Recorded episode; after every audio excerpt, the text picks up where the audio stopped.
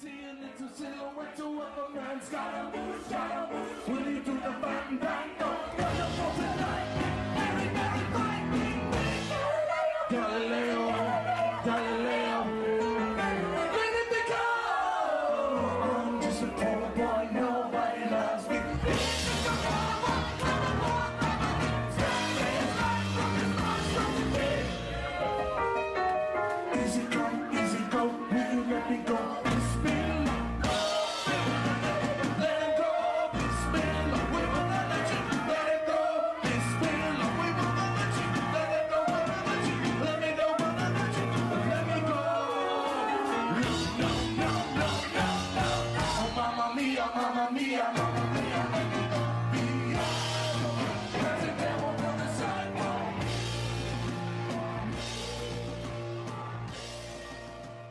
Thanks for tuning in today. It's Kevin from Bison Moon Group, Reach to the Moon podcast.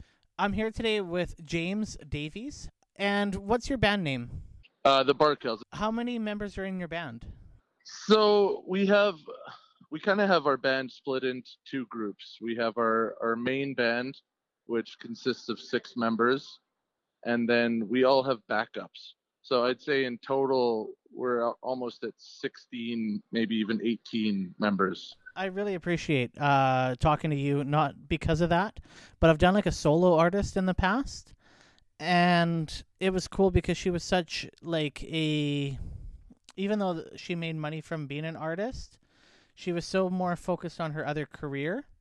Um, but she was also then the booking person that got to decide where she was at, so you could see the struggle of trying to juggle all three hats. Yeah, I've always for my job I've always been in the trades um, as well. I right now I'm in steel making actually. I'm a steel worker. Um, but I've always been a little bit of everything. I did concrete for about five years, but I've always been in music my whole life. That's my passion, but it, it never really paid the bills. but um, the way this this band came about was there was a bar in town called Denizen Hall, and when they were opening up, they wanted to start a, a cover group that was a little bit more edgy. And um, when I got approached to sing in the band, um, they basically, I thought it was a, maybe one or two shows, and we ended up playing three times a week for four years, and kind of grew this huge following where people now wanted to book us, and we had regulars, and the, the shows were going just off the hook, just people crowd surfing, and it was just a great time. And from that, we've built. Uh, we we play weddings now. We play birthday parties, and I, I have a website that I created because I actually went to school for web design. And um, yeah, it, it's turned into this almost self-running business where it's actually making us money. so it's nice. But I I still have my career. Haven't quit that, but Oh, that's cool. So, do you consider your band then uh, a company? I, I'd say that I'd consider us a company. We we have consistent work and uh, we've grown a name for ourselves in the music scene in Edmonton. We we even travel. We we go to BC a lot, uh, Saskatchewan. Uh, so it yeah, I, I'd say that it's a, a business of its own. And is this like something that you actually planned as an entrepreneurship, uh, as your like personal self? Uh, at a young age, I, I definitely fell in love with music, and I I had a lot of original bands, and pers- I've I've toured Canada. I've played a lot of shows with some pretty big name bands, and I wanted to do that for a living, but I kind of slowed down after I started to have kids, and it, it's tough to make music or money is making music. So I, it wasn't in the cards. It kind of it kind of just fell into my lap. How many kids do you have? I got two little girls, seven, age seven and nine. Being that they're uh, young, what time in the morning do you get up? I usually get up around 5:30 a.m. Uh, for work. I work shift work, so sometimes I'm on nights, but I, I work 12-hour days. It's either 6 to 6 a.m. or or else I start at 6 p.m. to 6 in the morning. So, what's your biggest thing on your daily to do list? Uh, my daily to-do list, uh, as far as the band goes, uh, we always every week we want to come up with new songs. So we're we're listening to to the radio, seeing what's popular. We're we're asking people's opinions. What do they want to hear? Um, as far as my daily life, uh, I've got a full time job being a dad and working in the steel mill, and just trying to make time for my my girlfriend at the same time. It's a it's a busy a busy life. So, do you think with 16 people in the band, you would be considered as the owner, or what would you call your position? Uh, I don't know. I don't see myself as the owner. I just I would see myself as maybe the organizer. Uh, we're all equal parts in this band. Um, I just kind of take the back end of things and uh, answer the emails and book shows and kind of keep the ball rolling on learning new tunes. Have you ever had a big investment that you have to sit everybody down and talk to? We we've definitely been offered big shows, if that's what you mean. But uh, as far as in investments, no, not not really. Yeah, no, I would consider an investment of actually buying like a lot of equipment or speakers or like a bus or something like that.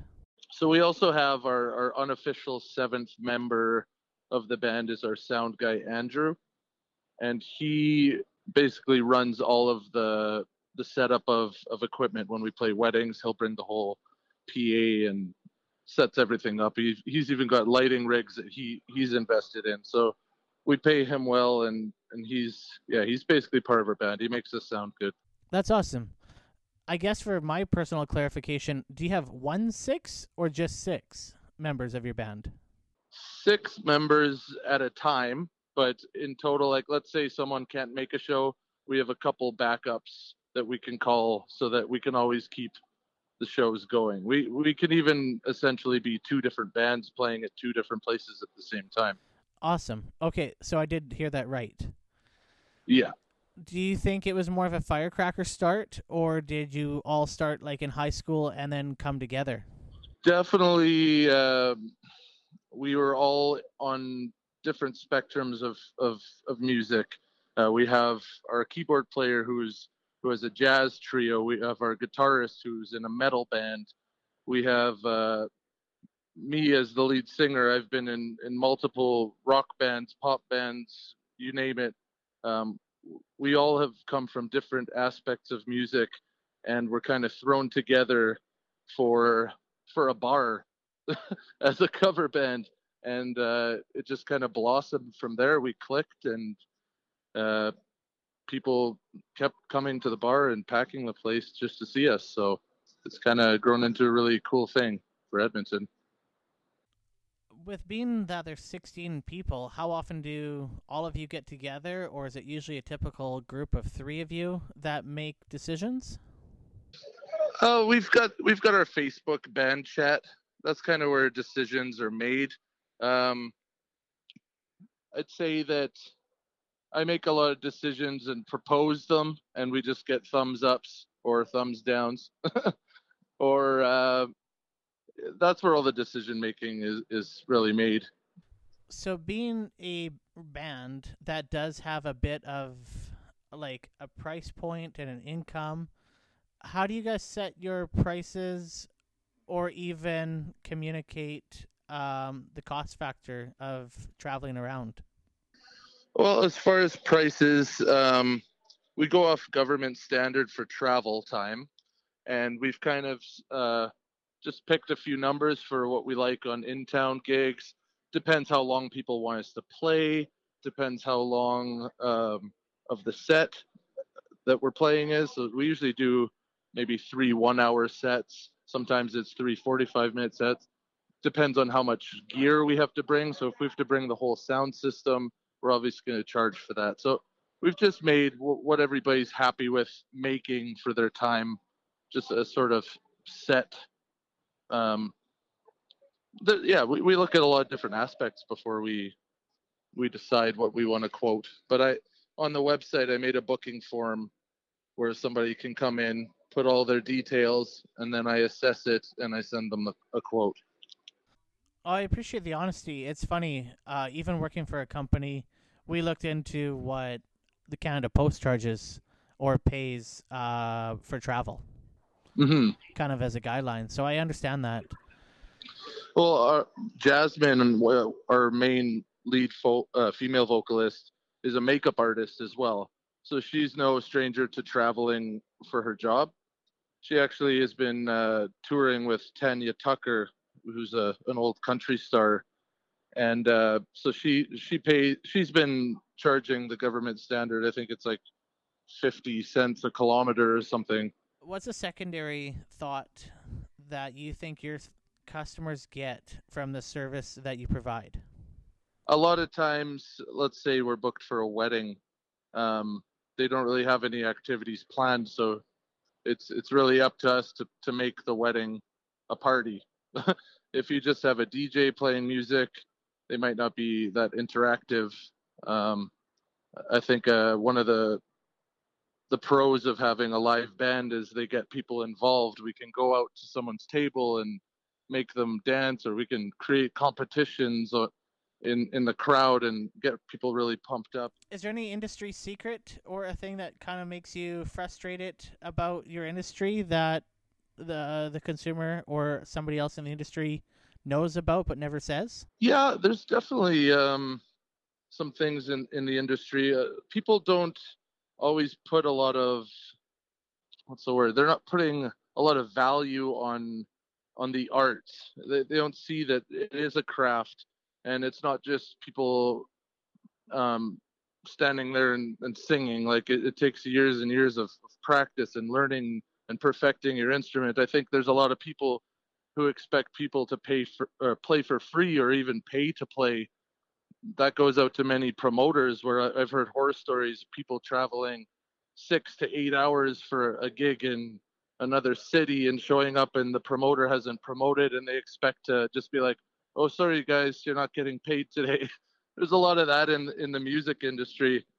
It's it's it's a poor man's sport you know? You can i think people need to see the value and the time that's actually put in to being able to be uh, be a musician. What can i do to help you reach the moon?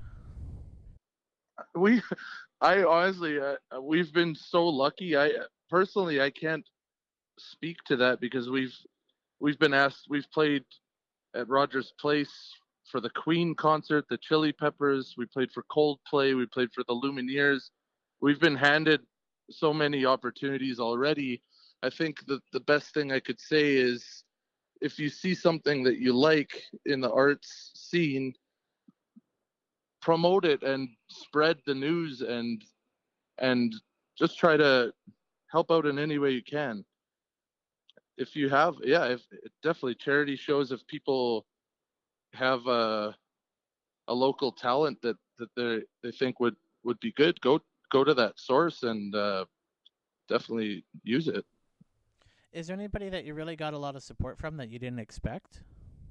I didn't expect the the kind of clientele that we've been playing to uh, the pl- plastic surgeons uh, conferences and things like that. I never really this like I said, this this whole thing has uh kind of exploded to a place that I didn't think it it ever would.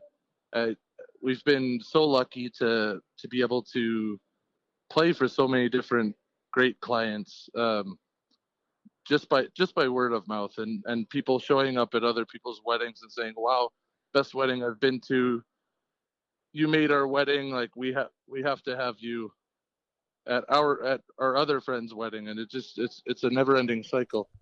It's funny because i used to be in the wedding scene a lot and i was booked a year and a half in advance for a wedding one time. Yeah. The people lived in calgary and flew into harrison hot springs. Mm-hmm.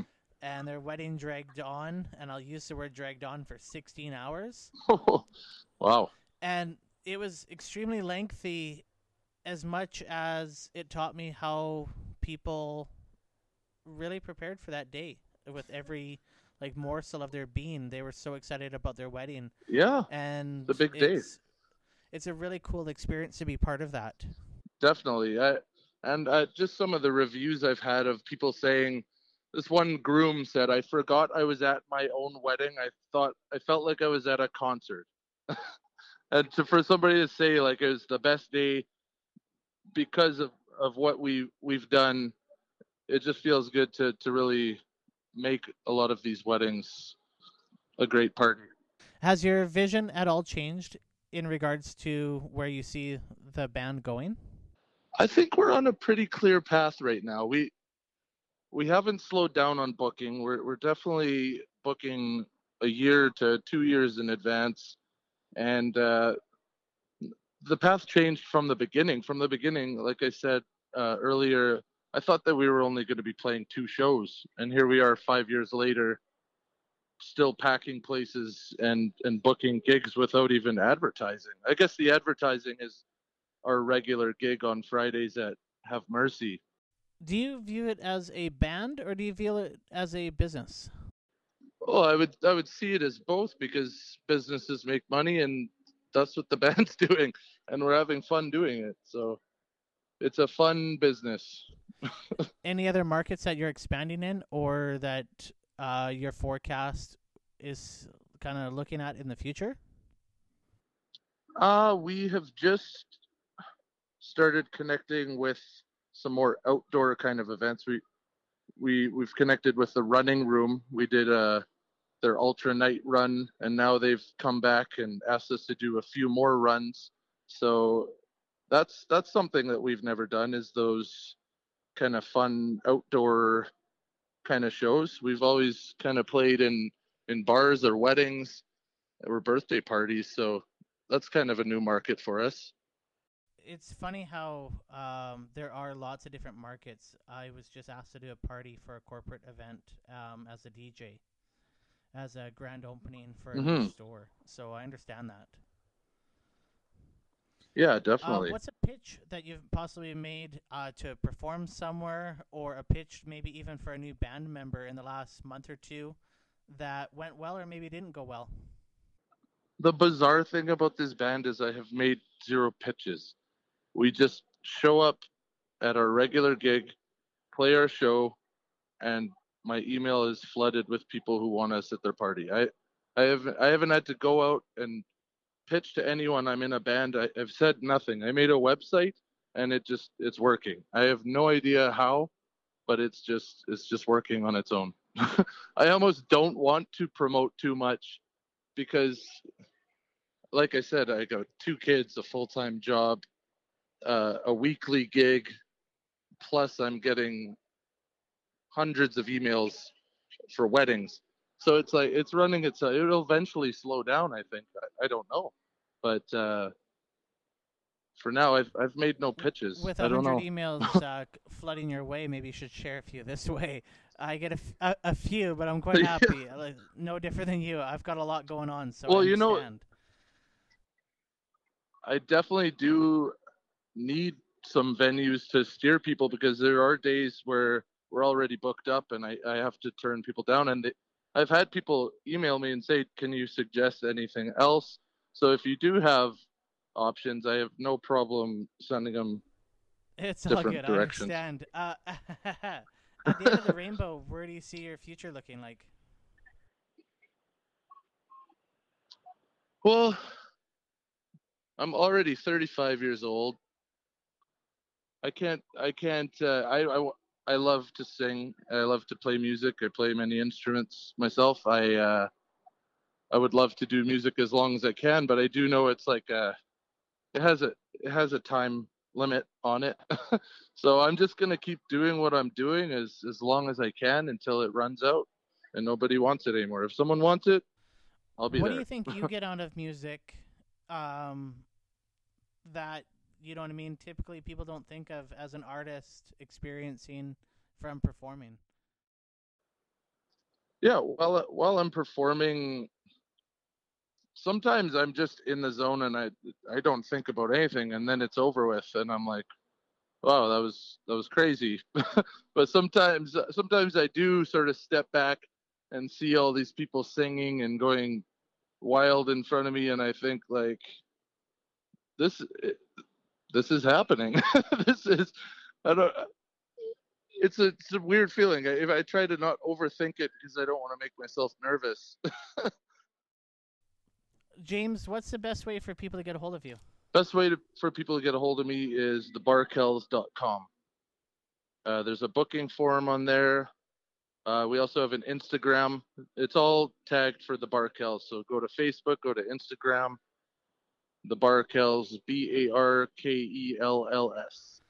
Well, thanks so much uh, for joining me today on the conversation. I really appreciate it. Uh, thanks for tuning in today. It's Kevin with Bison Moon Group, Reach the Moon podcast.